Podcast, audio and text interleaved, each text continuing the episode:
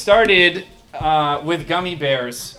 I was five years old, and I saw a hundred dollar bill on my mom's uh, desk, and I knew that gummy bears cost one dollar because it was on the bag. So I took I took the hundred dollars, and I was like, "That's a lot of gummy bears," you know. I never got those gummy bears. I did get a spanking instead, and of course, you know, my mom knew that I was I, I was her only child capable of stealing. You know. Uh, a little bit later, my someone asked me what I wanted to be when I grew up, and I told them I want to be a toll booth worker because people drive by and hand you money all day long. I'm like, that sounds like a great job. I don't know how you get that job. Uh, I ended up not doing that. Um, I ended up working as a financial planner for about three years at a company called CapTrust. It's in northern Raleigh. Um, so I was up in North Carolina. Ended up uh, going back to grad school. So went and did a master's in business, and then I ended up here in Atlanta. So my wife and I moved here last July. I work as a, a management consultant for HD Supply, which is kind of like Home Depot for businesses. So now Ashley's gonna she's gonna share her story. Yeah. So uh, my my journey also starts at childhood. Um, with my main memory growing up, I was fortunate I had two working professional parents, but I remember every other Sunday my mom would go in her office, which she coined the dungeon, and she would always come out crying, and I'd be like, "Mom, what's going on? What, why are you crying?" And she'd say, "Oh, Mom is just paying the bills, baby." And so I was like, "I don't know what these bills are, but I definitely don't want anything to do with them if they're making my mom cry." So that was kind of the the first start of it. And then um, started working and then my first christmas as a professional came around um, and i had no money. My parents did teach me not to get a credit card so that was good but i had no money to buy christmas presents. So i had to borrow a loan from my sister and pay it back the next year just to be able to, to pay um, for some of the christmas presents. So i learned very quickly that i had to start saving figure out exactly what i needed to do so i could cover some of my expenses um, I then started doing Financial Peace for anybody who's not familiar. This is Dave Ramsey's. All right, so Financial Peace advocate. All right, come on. Um, this is Dave Ramsey's program. The premise really being that it's a cash basis method. So you figure out your budget, you put um, cash in each of your envelopes, and you, if you spend all your envelope, you either have to take it from another one or you just got to figure it out. So that was really, really good for me. I learned uh, how much things cost. I learned how to meal prep. I learned how to look through the Publix weekly ad and figure out what was buy one get one free um, for the week. And so I, I, learned a lot about how to, to budget my money that way. Um, and now I work at PricewaterhouseCoopers. It's an accounting firm. Um, I actually work with people who live overseas, helping them with their taxes. So not exactly in the financial planning field, but it's something I'm very passionate about. I think that um, financial management, your money management is a spiritual discipline. I think it's very important. Um, and I think through the years I've learned it's just a stewardship principle. I mean, God gives us so much, and so it's really about being a good steward of those funds and uh, being intentional with where it goes. And so hopefully we can uh, help with you know the the good class. I'm sure everybody's super excited about mm-hmm. um, Dave Ramsey 101, but hopefully we can help you out. Yeah, thanks. That was awesome. So, out of curiosity, uh, how many of us became Christians during or before college? Just curious. So, like myself included, definitely. So, I think a lot of us, right? And when you are before college or in college, you don't have a lot of money, right? You, you have less than you probably have now. Um, and it, it, it's occurred to me kind of in, in my last about 10 years or so as a Christian, the more I read about what Jesus talked about money and how he viewed it, to him, it was a salvation issue. And yet, I think a lot of us, and you know, maybe there's nothing necessarily wrong with this, but I just think our a lot of our ministries we don't focus on that from a young age. So um, there's a couple parables I think are really impactful, but I want to just start out by saying, you know, did we actually count this cost when we became Christians? You know, when we became Christians, did we talk about money?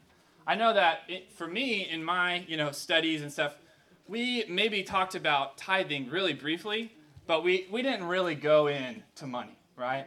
But for Jesus, the people he converted, think about this for a second. Uh, the apostles gave up careers and their income. Peter gave up a financial windfall, the great catch of fish. Zacchaeus gave back what he had cheated and more. The rich young ruler could not give up his possessions. And Jesus told the crowds in Luke 14 So then, none of you can be my disciple who does not give up all his own possessions. I think for a long time, when I would read passages like this, I would think, like, well, you know, I'm not sure. Is that really what Jesus meant? And I, I think sometimes we can kind of think this way. And I, I heard someone say once that the people who think this way are the exact type of people Jesus would say that to. And I was like, whoa, you know, it's like, okay. Um, so we're going to, today we're going to go into a lot of the practicals and how to manage your money, how to set priorities, and hopefully you'll gain a lot from that. But I think it is crucial that we first talk about the heart of money management. Jesus' heart about money. What, why did he talk about it so much? So we're going to turn to Luke 12. That's where we're going to read. We're going to read a story that Jesus told. So in Luke 12, it's uh, it's up on the screen too if you wanna if you, if you don't wanna flip, that's fine. So in Luke 12, someone in the crowd said to him, "Teacher, tell my brother to divide the family inheritance with me."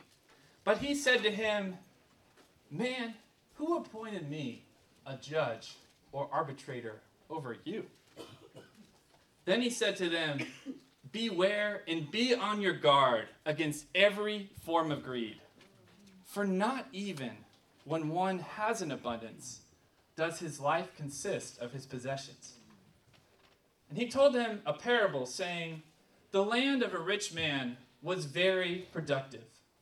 He began reasoning to himself, saying, What shall I do, since I have no place to store my crops? Then he said, This is what I will do. I will say, I will tear down my barns and build larger ones. And there I will store all my grain and my goods. And I will say to my soul, Soul, you have many goods laid up for many years to come. Take your ease, eat, drink, and be married. And be merry. Some of us be married too, yeah, I want that. But God said to him, You fool, this very night your soul is required of you. And now, who will own what you have prepared? So is the man who stores up treasure for himself and is not rich towards God. Let's pray. Father, we love you. We're so grateful for you and your word. Pray that you will speak powerfully through the scriptures, through uh, just the wisdom that you've passed down uh, and given to us, God. I pray that we get to the heart of the matter. Help us see what you want us to see. Speak through the scriptures today. Amen. So there's, uh, you know, I think a lot of us maybe have read this story before, right? And when I've read this story before, I think, well, yeah, of course, this guy was greedy. You know, he's he's only focused on himself, and he's not rich towards God. So me, well, I'm a I'm a Christian, I'm a disciple. So as long as I'm doing that, then I'm good. You know, then maybe this doesn't necessarily apply to me. And I think that that's not really what this parable is about. There's really two things that jump out to me from this parable that we'll talk about. The first is that Jesus has a very harsh response to this guy's question. I don't know if it seems un-Jesus like to you or not, but uh, he's like, Teacher, tell my brother to divide the family inheritance with me. Jesus says, Man, who appointed me a judge or arbitrator above you? And then he says, Beware and be on your guard against every form of greed. For not even when one has an abundance does his life consist of possessions it's a pretty animated response from Jesus. And it makes you think, well, what's going on here? You know, what uh, Jesus says here life does not consist of possessions, even when you have a lot. So that begs the question what does life consist of? I mean, that's, that's actually what I think is the first point that Jesus makes. And we can, we can know a little bit about this man asking for a, a ruling um, from, from Jewish culture and from uh, kind of the laws at the time. So he's asking for a legal ruling from a rabbi, which was allowed and which would have been binding. This implies that the father or the parents that passed away didn't have a will, that he was the younger brother wanting to make a, a negotiation with his older brother, who would have had the right to basically divide the, the family inheritance as he saw fit. But they had to come to an agreement, and he could not come to an agreement.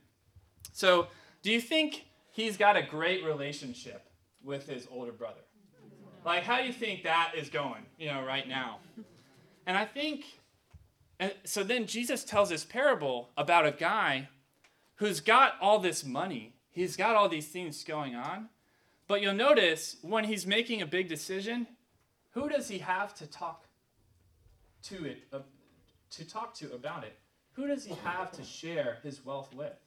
He has no. He's isolated and lonely. Um, the Jews would make every decision with getting a lot of input. That was just a cultural thing. So this guy's saying to himself, he's only got himself to talk to. And Jesus is pointing out that if you are uh, if you continue down this road of obsession, of nitpicking every dime and nickel with your brother, that relationship is going to be broken. And you're going to be just like this man who's wealthy but isolated and, and alone and a fool. That's what that's what Jesus calls him. Jesus is a mender of relationships. I think he refuses to give a judgment because he does not want this relationship to be broken. Money, if it's your master, will isolate you. It will control you. It wants everything, you know. When I was a financial planner, I mean, I saw this time and time again.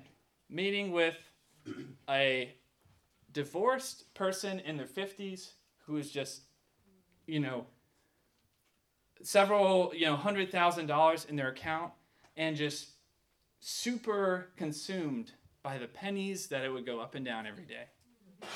And to asking me like, "What's wrong with my account?" I'm like, "Well, just it goes up and down." Um, if money is your master, it will separate you. It will isolate you. And Jesus is not about that. And so Jesus makes this point that this money is not as important as relationships, your relationship with your brother. And I think that relationships and money are actually related. We see uh, several scriptures talk about this. In Luke 16, Jesus says, I say to you, make friends for yourselves by means of the wealth of unrighteousness, talking about money there, so that when it fails, they will receive you into eternal dwellings. If you're familiar with this story, nobody really knows what it means. That's my theological uh, opinion. Nobody really knows what it's saying. But there is this point about the, the guy is shrewd and he uses money to build these relationships. 2 Corinthians 9 says, Each one must give as he has decided in his heart, not reluctantly or under compulsion, but God loves a cheerful giver. God wants people who are generous, right? Romans 12, contributing to the needs of the saints, practicing hospitality. Mm-hmm. And lastly, 1 Timothy 6 says, Instruct those who are rich in this present world not to be conceited or to fix their hope on the uncertainty of riches, but on God, who richly supplies us with all things to enjoy. Instruct them to do good, to be, uh, to be rich in good works, to be generous and ready to share storing up for themselves the treasure of a good foundation for the future, so that they may take hold of that which is life indeed. So we see this theme that money is a tool, can be used in any way. But is it your tool or are you the tool of it? Right? That's the key that Jesus is getting at here. Is if if we master our money, then we can use it to impact the kingdom, to impact our relationships, to impact the poor. We can do so much with it, but not if it rules over us. And so that's really the heart of what I think a lot of the scriptures are talking about. And when you see, especially in the 1 Timothy 6 passage, you see him talk to people who are wealthy there. Tell them to be rich in good works and to be generous, right? That's, that's the goal. That's the goal of you know, having all this stuff is to be able to be rich in good works, to be generous, to be ready to share. So that's thing one. Use your money to love, to build relationships. That is what life consists of. The second thing that jumps out is, uh, is who owns my stuff? And so this uh, parable, it's pretty funny, right? The first thing that happens is the rich man's land was very productive. That's how Jesus starts the parable. That word very could, could be translated unusually productive. So Jesus from the get-go is pointing out that this everything this guy's got is from God. And God orchestrates a windfall, right? This guy was a farmer. He orchestrates an unusually bountiful crop, and the guy uses it for himself, right? And then you see all these these eyes and me, my barns. You know, I will tear down my barns, build more. And it's it's I, it's my and I. You see that repeated over and over and over again. And Jesus like, You're a fool. You don't see that God is really the owner of everything. You know, where it says, um, This very night, your life is required of you. That, uh, that's an interesting phrase. And in this con- in the Greek, that would have been the same phrase as a banker who lent you money saying, hey, you, you got to pay back what you borrowed. And so think about that, like if any of us have student loans, which I do, uh, or like a mortgage. What if your your bank mortgage came to you one day and just said, "Hey, okay, you got to pay pay it all back today." Know, uh, oh, uh, all right, you know. But you'll see, he doesn't say your stuff. He says your soul is required of you this very night. And his point is that you don't own your stuff, you don't even own your own life. That is a loan that God has given you. So, what are you going to do with what God has given you? And it, it, it, encompasses everything, it's not just about stuff. But that then begs the question not what do I want to do with my stuff? What does God want me to do with what is His? And that, that gets to the heart of what this parable is about. It's about ownership. God owns everything in my life. What then the question is, what does God want me to do with that? You know, I think the Pharisees had this mindset. It's like, well, I gave my 10%. I tithed on my herbs and my livestock. And Jesus is like, yeah, but you neglected the poor. And you you didn't love mercy or justice or righteousness. You didn't do what was right. And I think a lot of times we can think very similarly. We tithe our whatever percent, but then we live like the world with the other 90 or whatever it is. Is your budget 90% worldly? You know, does it look just like everyone else? Yeah, I think I think it's so easy to want the Christian American dream, right? Where we're just it's just uh, it's just slightly less nice cars than our coworkers, slightly less nice houses than, than our, our teammates, right? But it's still chasing after everything the world values. If Jesus lived on your income, what would he spend it on? Well, I think we kind of balk at that question. We're like, well, Jesus lived a long time ago, okay? So, you know, who knows, right? But I think if we're really honest, I mean, Jesus says, do not store up for yourselves treasures on earth, where moth and rust destroy, where thieves break in and steal. Store up for yourselves treasures in heaven, where neither moth nor rust destroy, where thieves do not break in and steal. For where your treasure is, there your heart will be also. No one can serve two masters. He will either hate the one and love the other, or he will be devoted to one and love the other. Jesus and God, they talked the talk and they walked the walk. I mean, they God gave his son. Jesus lived, you know, a life of outpouring towards other people. I mean, that is that what we do with our resources, with our lives, with what God has given us? That's what I think the heart of this story is really about. Mm-hmm. It's really about a guy who he's isolated, he's alone, because his money is his master. And so his life is all about him. And Jesus is like, You're a fool. Because you've missed what life is really about. Yeah. It's really about relationships. I don't mean to imply that if you don't if you're not wealthy, you can't build relationships. That's not what I'm saying. I'm saying that once we get our hands around how to control our resources, how to control what God's given us, we're going to live, we're going to take hold of life, that which is life indeed. That's what God wants for us. That's what Jesus, how he wants us to manage our money. So there's two things, you know, I think this parable says. One is that life is about relationship. Jesus is a mender of relationships. He's all about relationship. And secondly, who owns my stuff? God owns my stuff, my life. What does he want me to do with it? So we're, we're, we're going to talk a lot more now, um, and Ashley is going to lead us in some discussion about what are some financial priorities that God sets?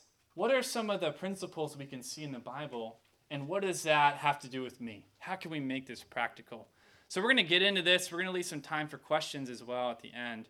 So feel free to be, you know, thinking about that. But the core of it all is stewardship, ownership, and being able to be free to be generous, rich in good deeds. Amen. Thanks, Mike. Um, always very convicting. So again, the the two big points. I mean, it's about relationships, and that it's not our own. I mean, our money isn't everything that we have came from God, and it's really our stewardship that's going to be where we're disciplined with giving it back, giving it to others. Um, and a couple more um, scriptures that I want to bring up. I mean, everybody knows there's tons of scriptures about money in the Bible, and so Proverbs is probably one of the the main books that has a lot about it. And so some of the ones that we we pulled out as we start moving into more of the practical side. Um, I'll just read through them really quick. Are, are Proverbs 21, 25, or 20, Proverbs 21, 5, which says, The plans of the diligent lead surely to advantage, but everyone who is hasty comes surely to poverty. Another one, Proverbs 13, 7. There is one who pretends to be rich but has nothing. Another pretends to be poor but has great wealth. Um, which side note, I don't know if anybody saw this article. I think it was last week about um, there was a social worker who passed away and ended up giving $10 million to charity. So, talk about somebody who pretends or appears to be poor, but actually was saving up for a greater good and giving back to charity. So, a lot of the practicals that we're talking about today, living that life of freedom now or being intentional with where our funds are now so that we can give like nobody else can. Proverbs 21 26 says, All day long he craves and craves, but the righteous gives and does not hold back. I think this is very convicting in our world where we do crave a lot. We crave things, we crave stuff, we crave images. Um, but the righteous gives. That's what we should be known for. We should be known as a, a generous group of, of people. We should be known by, by how much we're giving to others. Proverbs 24 Sluggards do not plow in season, so at harvest time they look back but find nothing. Um, this one was used in Stop the Weirdness, also applicable to finances. Um, Proverbs 13 22 A good man leaves an inheritance to his children's children, and the wealth of the sinner is stored up for the righteous. And then the last one, Proverbs 24 27 Prepare your work outside and make it ready for yourself in the field. Afterwards, then build your house. Um, and that one I think is really helpful, especially as we move into the next section, knowing that um, there is wisdom in how to move forward with your finances. It's not, um, it can be overwhelming. There's a lot of, of stuff to talk about, and we're going to try and do Dave Ramsey 101 in 20 minutes, and so it's going to be a lot that we go through. Um, you know, but it is, it's just good to have a plan. If there's one thing to leave with, it's that we're stewards of what God has given us. And so being intentional with that, being intentional with what we want to do with it, with God, what God has given us.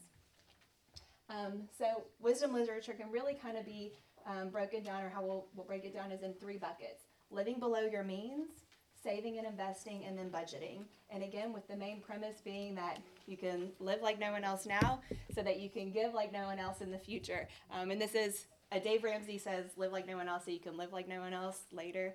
Um, but Mike changed it to give like no one else, which I love. I think that's great because it is. It's about our generosity, it's about um, giving back to others.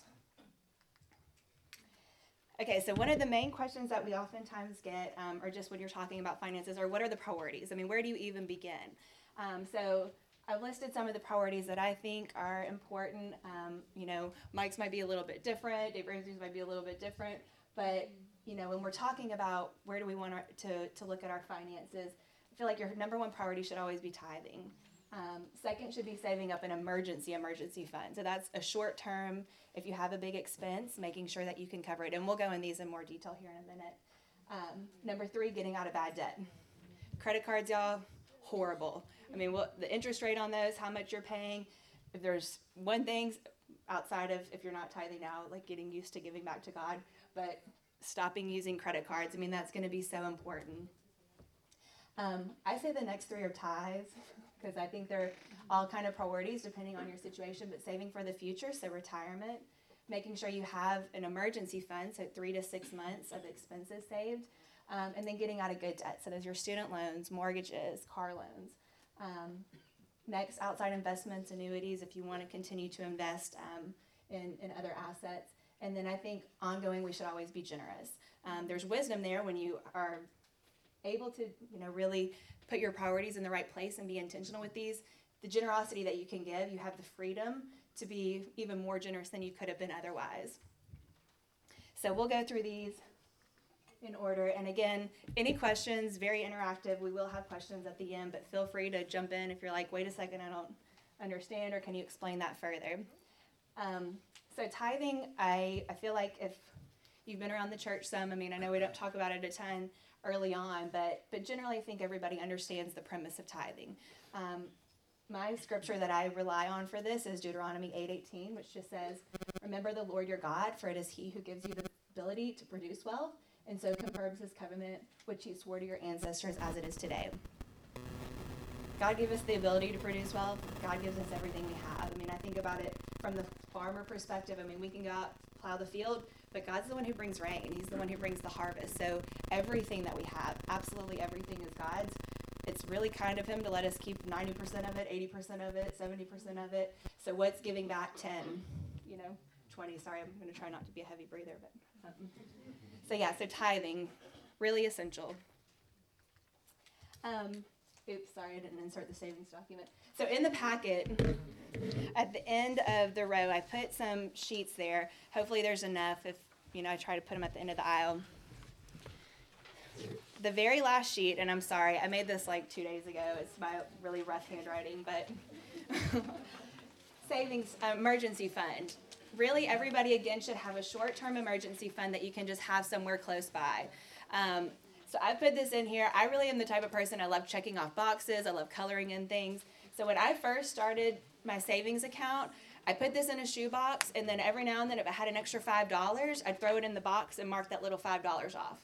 And so the goal was to, okay, I'm going to complete this sheet in a year. I'm going to have 500 saved up in a year, or maybe your goal is six months, and then when you finish that $500, you put another one in and you fill this out again. So I think just finding ways that work for you to be able to save, um, put money in, that would be really helpful. But emergency fund, that's just going to be good if you have a big expense that comes up quickly. I mean, or you know, unexpectedly. We all have things. Um, I got a ticket the other day for talking on my cell phone. Georgia has this law where, you know, it's like hands free. I know, I know. I asked for one of those things for Christmas that you like put your phone in. I actually need to put it in my car, so this is probably I shouldn't say this in front of everybody, but I got a ticket. so things like that. I mean, you never know when unexpected expenses come up. So making sure to have that emergency fund that you can go to right away, that you don't have to go to those credit cards, um, and that you can use funds that you have saved up. Which leads me to priority number three, which I would say again, get out of bad debt, um, of which credit cards are it. So in 2017, the average APR or annual percentage rate was 15.96 for credit cards. Honestly, a lot of times they're closer to 22%. Um, I mean, they're very, very high. So if you're looking at somebody that has a balance of $7,800 and a 15% interest rate, and you pay 3% a month, which I think is a pretty good payment, $235 or so, it's gonna take you 44 months to pay and 23.53 in interest. So I don't know about y'all, but I could do a lot of stuff with $2,300. Um, so I think getting rid of these credit cards, making a very intentional plan of paying those off is going to be essential. Um, so one of the best things, if you have credit cards, stop using them. And Dave Ramsey, I think the first week we have to like go through and cut up credit cards. I don't know if anybody's had that exercise before, like freezing it in a block. I've heard all different kinds of stuff that people have used to be able to stop using credit cards, but it's just a waste of money. Um, it, it's a lot. So, and if you do have a credit card, paying it off every month. I mean, I understand from um, a credit score point of view, having credit cards can be beneficial in helping your FICO score, though, again, that's anti Dave Ramsey, but um, just not spending them, not using them. Okay, saving for the future. Um, so this is going to be your retirement savings. So this will be a 401k or a 403b if you're in a, a company. 401k is going to be for if you're a W-2 employee. 403b is going to be if you're a nonprofit like a teacher. Um, those are generally by your company. IRA is going to be an individual retirement account. Um, limits for these change, but I think it's really important to, to go ahead and start contributing to this because compound interest is really powerful. So um, in this example, if somebody were to put $300 a month into their retirement account, every year they increase by 10%. So first year they put $300 a month, next year they put $330 a month, and then so on. And then there's a 12% rate of return. Um, this is can be a little bit high. Sometimes they say 6% is maybe the average rate. Um, we're in a bull market right now, meaning it's been very high, but um, regardless. At the end of this, you've put in total deposits of 200,000, but you're getting 596,000. So you've got an interest of $400,000 just by putting in uh, an average amount each month. So really, really powerful. Um, I also like to pull out, um, point out company matches. So if your company matches you on your retirement, that's free money. And so any, if you're, I would say if you're in a W-2 situation, if you're an employer that has a 401k, find out if they match and at least put that in. Um, for me personally, I found out when my company matched, and then every year on July 1, I went up half a percent. And so I just kind of got used to giving a little bit more every year. And traditional versus Roth, we'll maybe talk about this at the end if we get into it. Um, their tax savings mechanisms, traditional 401k um, means you get a tax savings now. Roth 401k means that all that interest that you make, so the 390,000, that's all tax free at the end. So I generally recommend if you're younger in your career to do a Roth 401k. Um, otherwise, do a traditional.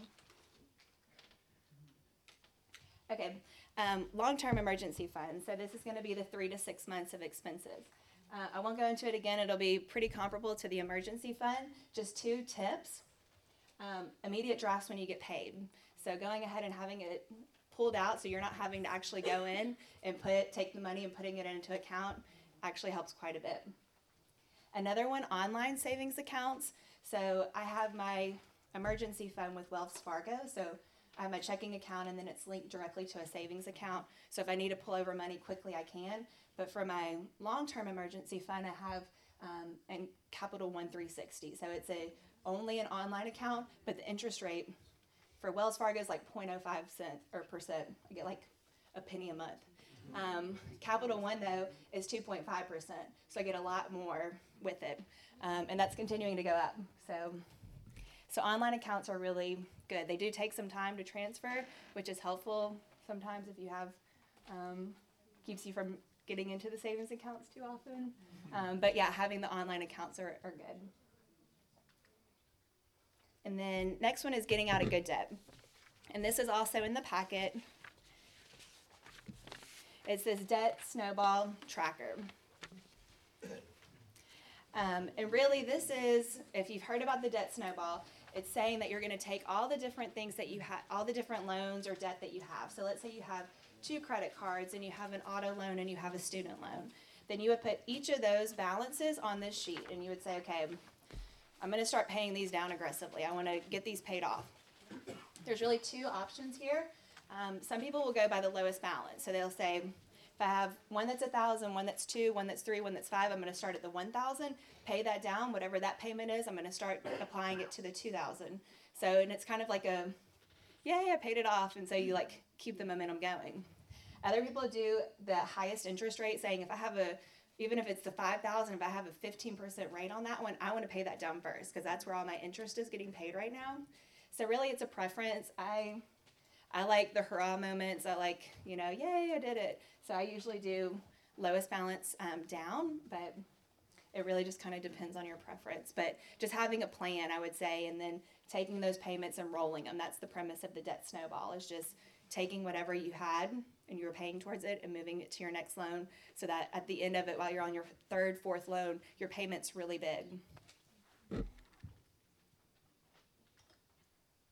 And then so you might be thinking okay this all sounds really great but i'm living paycheck to paycheck. Like how in the world am i supposed to start thinking about emergency funds or um, debt snowballs or anything like that if i can't even you know get the, the day-to-day? So now we're going to talk about budgeting Okay. so there's two sheets in here. Um, there's a monthly budget and there's a spending log. Um, and what I generally recommend, and and these are options online, y'all. There are so many options out there that people have for budgets that you can do, for spending logs, for all of these debt snowballs. Um, I mean, there's a lot of of groups out there that try to um, help you through this process and give great tips. Um, I personally like the ones where it has the budgeted versus spent and then the difference so you could see it all. Um, but I think the most important part when you're going through this is figuring out what your budgets are going to be. So you would want to start with whatever your income is. So this is going to be net of tax. So whatever your paychecks are, if you are, and I, I realize there may be some individuals in here that might have a regular income, which we might um, touch on in the Q&A, but um, assuming you get paid once or twice a month, you know what your income is going to be from your paychecks, what you're oftentimes going to get. The first step is just going to be looking at your fixed expenses. These are the ones that are going to be due no matter what. So rent presumably is going to be due every month. Um, tithing, we'll assume is going to be a fixed, fixed expense, should be. Um, electricity, maybe your cell phone, student loan, car insurance. So these are ones that they're coming out every month no matter what. Your variable expenses are what you have left over. So those are going to be ones where you might have to fluctuate a little bit.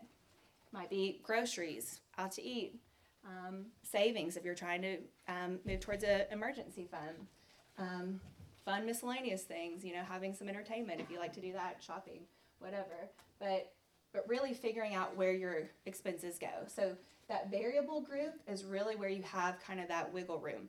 So you have to start with your income fixed. If you have $25 in your variable account after your fixed expenses, then you need to start going back up to your fixed and say, okay, am I living in a, you know, $5,000 a month apartment? Then I might need to figure something out a little bit different. Um, or car insurance, is my car insurance really high? Can I go and take a defensive dr- driver test and get it down 25 bucks a month? So there's a lot of, you know, options there within the fixed expenses, but really the variable are where you have to play around with. Any questions on the budget? I feel like I'm running through everything super fast, but. And so, and on the monthly budget sheet, so once you figure out where you want your budget to go, um, what I would normally recommend is so your fixed are going to be pretty much the same every month, but your variable. So let's say you have $120 a month for groceries. Um, the spending log is where you would use that. So if you had groceries at the top that it's 120, you would just put the amount down every month and so you knew what your tracking amount was. Um, I oftentimes, so mine's all electronic. I'm happy to send y'all my template if you want it. Um, mine has it to where it has the amount and then at the bottom it shows how much I have left. So I have like super nerdy financial Fridays where I go in and like update everything that I've done for the week so I can see how much I have left. Um, so just having that once a week time where I just go in and write it down. Mike, I think you and Chelsea do it by paper. Um, so they'll just every you know time they have an expense, they'll write it down. So it really is what works for you. I'm in front of a computer for way too many hours a day, and so it's just easy for me to do it there. Um, but if if you keep all your tracking by paper is easier, you know, it's what works. Couple of um, financial mistakes that we generally see. So Christmas. So as I saw with mine, yeah, the chuckles. I, I guess other people can relate. Um, Christmas does come every year. Um, generally, part of the Christmas season is having a heart of generosity and giving individuals gifts. Um, but there can be some expenses that come with that. So knowing that Christmas is coming every year, um, as I told you the story about my sister lending me some money that first year, and you know, she gave me this little piggy bank that had reindeers on it. And she was like, this is where you can save during the year for your Christmas presents. So sure enough, I would like put little money in. And then at the end of the year, I had like $250. It was awesome. Um, so something like that, like planning ahead for future expenses. If you know they're coming, figure, you know, like try and think of a plan to have that out. If you're in school, planning for tuition, things like that. Starbucks. Um, another one, yeah. and I'm not saying that you know you need to give up your six dollar and four cent chai tea latte with a shot of espresso. I don't know. Um, like that's that's you. And if you want to put it in your variable expenses, that $170 of your line item is going to be for Starbucks coffee. That's fine as long as you're making room for it in your budget. So, and, being aware of it, because it adds up, y'all. I mean, it adds up very quickly. Um, so, I know this is again like kind of anti Jeff's, like have a Starbucks, like connect, and so still do that, but um, but maybe just not all the time. And again, like not here to say like kick the Starbucks habit or um, maybe like living in the middle of the city is really important to you to have a higher rent because traffic makes you crazy, so you need to be able to walk to work. Or um, maybe your out to eat fund is a lot bigger because we're singles. Like we go out and connect with people over food. And so, but I'm just saying, don't like get a six dollar latte, live in the middle of the city, and you know go out to eat every night if you make a thousand dollars. So just be wise about these things. And by tracking, you can see like where your money goes, where you can start changing your mindset with some of these things and then balancing. So this is um, kind of focused on the first of the month can be kind of tough. Rent usually comes out. There might be some other expenses. So you want to make sure you have some cushion on the back end to cover those front expenses. So just knowing when bills are due um, helps you to kind of prepare for those in the future. All right, so that was kind of the 12 week course in 25 minutes. So I know I'm hot too. Um, so now we wanted to open it up just to some questions. Um, yeah, go ahead.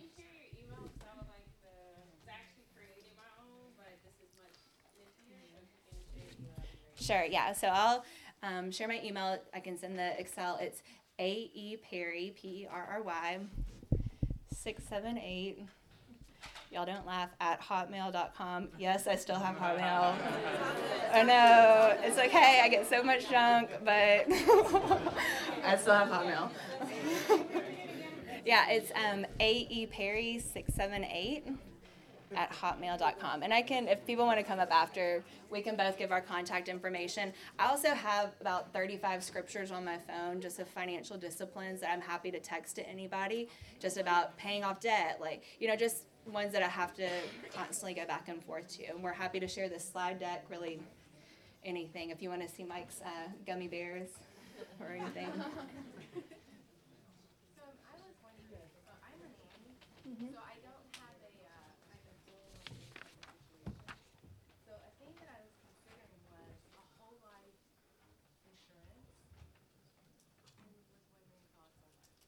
Yeah, so I would say, um, and, and feel free to talk about it. So, from a retirement point of view, so I generally think that an IRA is going to be your best bet. Is a self-employed individual. So for 401k, you get a limit every year of next year it goes up to 19,000. But if you're self-employed, you can actually put up to 50,000 in it, and that can be as a deduction against any of your income that you get. So it's kind of helpful um, to have that IRA. The issue with retirement accounts is you can't pull them out until you're 59 and a half, until you're 60. Whereas if you put them in sometimes other um, savings accounts, annuities, then you may be able to pull them out sooner. So it's a true, but it's tax savings. There's benefits of it, and you can put it um, into like a Fidelity account or um, just another fund that will be able to help you invest it on your behalf.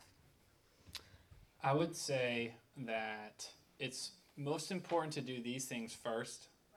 Whole whole life insurance would fall in number seven, um, and I would say to get multiple opinions on any kind of financial investment that's pitched to you, um, because there are a lot of different financial advisors out there who have different incentives. So it's hard to know who to trust. So it's always good to get multiple opinions from people you know you trust, maybe inside, outside the church, um, but always get multiple opinions on any kind of thing. Because I would say much more important than having a whole life policy would be doing all these things first, then doing an IRA for you know self-employed. Like there's so many other things that I would want to make sure you would have before doing something like that. And so I guess like the reason I'm wondering is because God is really helping me to check these things off. which is Hmm I guess like the thing that was very attractive about the whole life was that all the money that I put in, I have it there and it's collecting interest. Like there's this one that's a twenty year term.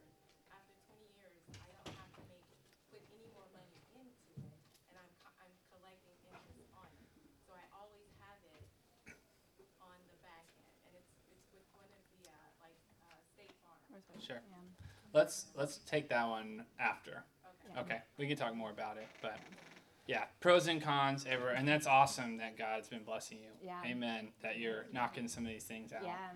But yeah, once you get to number seven, where you've you know pretty much out of debt, you've got a solid emergency fund, then the the world of investing is big and can be confusing. So we can talk about some more, but I think it's always good get multiple opinions from multiple advisors um, because there's there's a lot of things out there. Can I make a comment on that? Sure. I Sure. microphone for a second? I just came from uh, Florida and to respond to that sister. I'm very grateful because my degree is I have a bachelor's in finance, but I grew more at church because I didn't have those uh, spiritual uh, fruits like being generous. And Mikey has addressed a lot of things that really helps you, and God gives you more. Like uh, two years I got sick, and I just used my skills, and I still got some money to spend, and I overcame. I overcame cancer because I used all my skills that I learned from here more so than school.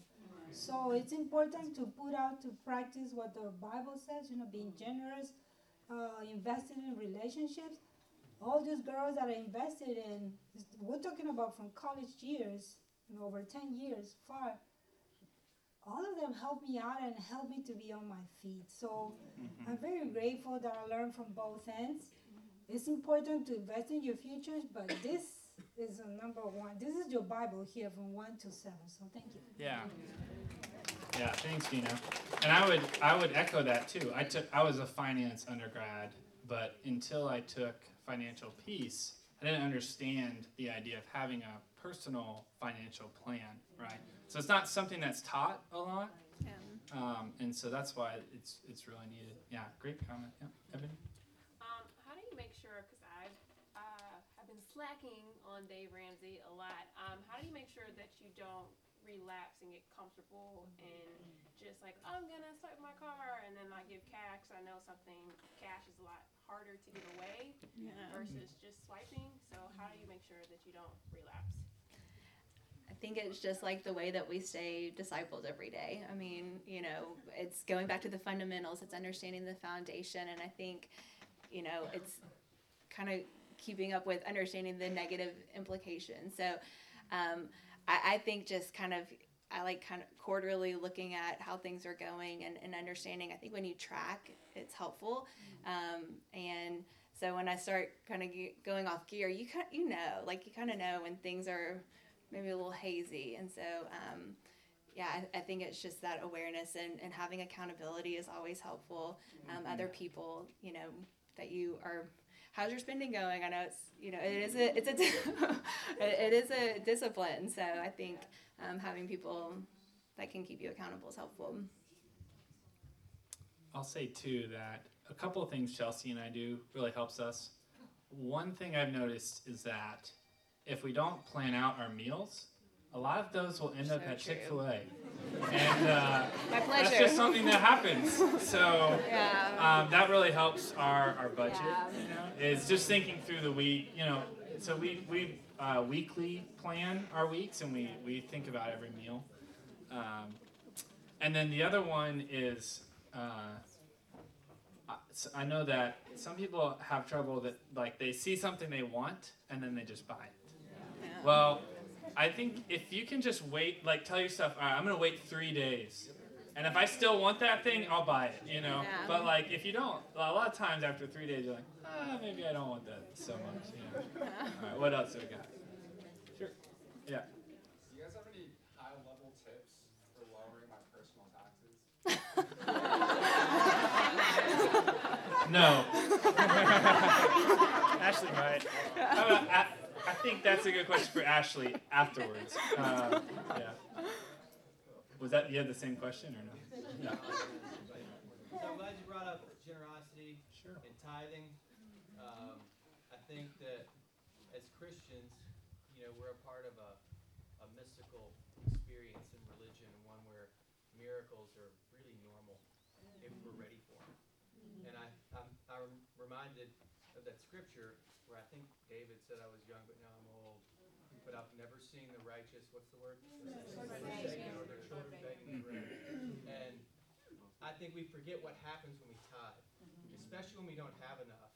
Because a lot of us have either been there or we are there.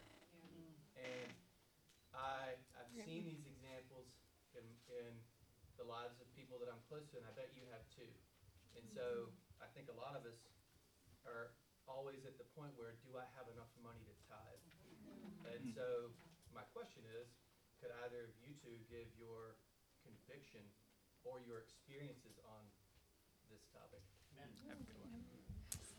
So, great question. Mm-hmm, yeah. I almost shared this in their in our lesson, but um, didn't. So it's been an interesting year for that for, from for us. We, um, I so I I graduated from grad school. I got a job here, and it pays a lot, which is awesome, right? And so when we first moved here, I was like, all right, we're gonna uh, we're gonna tithe a lot, and we were tithing about twenty three percent or so, which still left us, you know, doing some of these other things. And then there was um, we had a lot of stuff last year um, as Jeff said earlier, like 2018, it was, it was a mixed bag for us financially. And our emergency fund got just punished um, with some medical. We also bought a house um, and had some stuff there. So we we had a I was feeling so stressed this year and I realized that part of that was because I felt like we couldn't get any traction in our emergency fund. And it stressed me out every single month because I would, we'd plan to have something and then something would come up and we, we just get, we'd end up the same. And we ended up almost with nothing in our emergency fund. And uh, so, yeah, we had to have a conversation um, uh, a couple weeks ago, or about actually a couple months ago. We had another one a couple weeks ago but yeah, we had to see like, okay, when we first moved here, that was a good tithe amount for us. But right now, we really need to, you know, tone it back a little bit so that we can, you know, keep keep our foundation solid. So we actually pulled it back a little bit, which was like it was hard for me to do from a like how I think of myself spiritually perspective like I took a lot of pride in like, well, we give 23%, you know? like but we were but we were like getting into a pretty dangerous situation. And so I think it took it's kind of a heart check. Like, where is our security? And like, it's it's okay to have it fluctuate over time. Like, doesn't have to, like there's different seasons where you're going to be able to give more. And I think the goal of this is that one. So I went to I went to Duke. So number six is going to take a while, you know. So we have some student loans, right? But once we're out of that, I mean, we're gonna we're gonna blow the door off, right, with giving. But right now, we got to tone it back a little bit, be wise. So it's kind of, um, yeah, I think, uh, you know, the Israelites gave a lot. They actually gave way more than ten percent. They gave multiple tithes. So they gave twenty percent every year, and every third year they gave a third tithe, which went for the foreigners and the aliens passing through their land. So they gave a lot, right? In the New Testament, we see a lot of generosity between the churches. Just this idea that if you have a need, I'm going to take care of it. And so that's, I think, that's my conviction. Is we have our tithes, sure, but we also we want to take care of the needs as they come up. So that that's what I think the heart of this get, gets at is, you know, obviously we want to give to support the church, but there's also so many other needs that come up that will just come up time to time. So appreciate the question. Yeah, good thought. One more. We got one more. Let's go right here. Yeah. Me? Mm-hmm. Denise. Thank you so much for being honest. That meant a lot to me. Yeah. Because you do get into a role where I'm going to give more. Right. right. Yeah. I didn't budget that right because um, I got to pay this rent. Right. Right. So I appreciate you being honest. But my question is to you. You say pay cash. Will debit be considered cash? Yeah, debit would be considered cash, though I would say if the true Dave Ramsey principle, I like it's literal cash, like going the first of the month and pulling it out because uh, I think as Ebony had mentioned, that giving the cash over, seeing like how much it actually costs to pay those groceries or pay that bill. I mean, there's something uh, mental that comes with it, and seeing that envelope go down is, is helpful. Can I ask you one more question? You said um, to raise your, because my job matches. Okay, whatever I put in, perfect. Yeah, that's great. But Haven't raised anything because I assume they do it for me. No. So I call them and say, can you, oh. Yeah, so generally, um, wherever you're investing, wherever your 401k is on your company's website, um, some of them, like mine, does have an automatic option where I say every year go up by a certain percentage. But oftentimes you do have to go in and say, okay, I want to go from my company matches to six, I want to go to seven. So you can just every year, or however often, you can go in and adjust the percentage that you want taken out. All right. Well, thank you all um, for being part of our class. So we can journey on into financial freedom. So, What's next?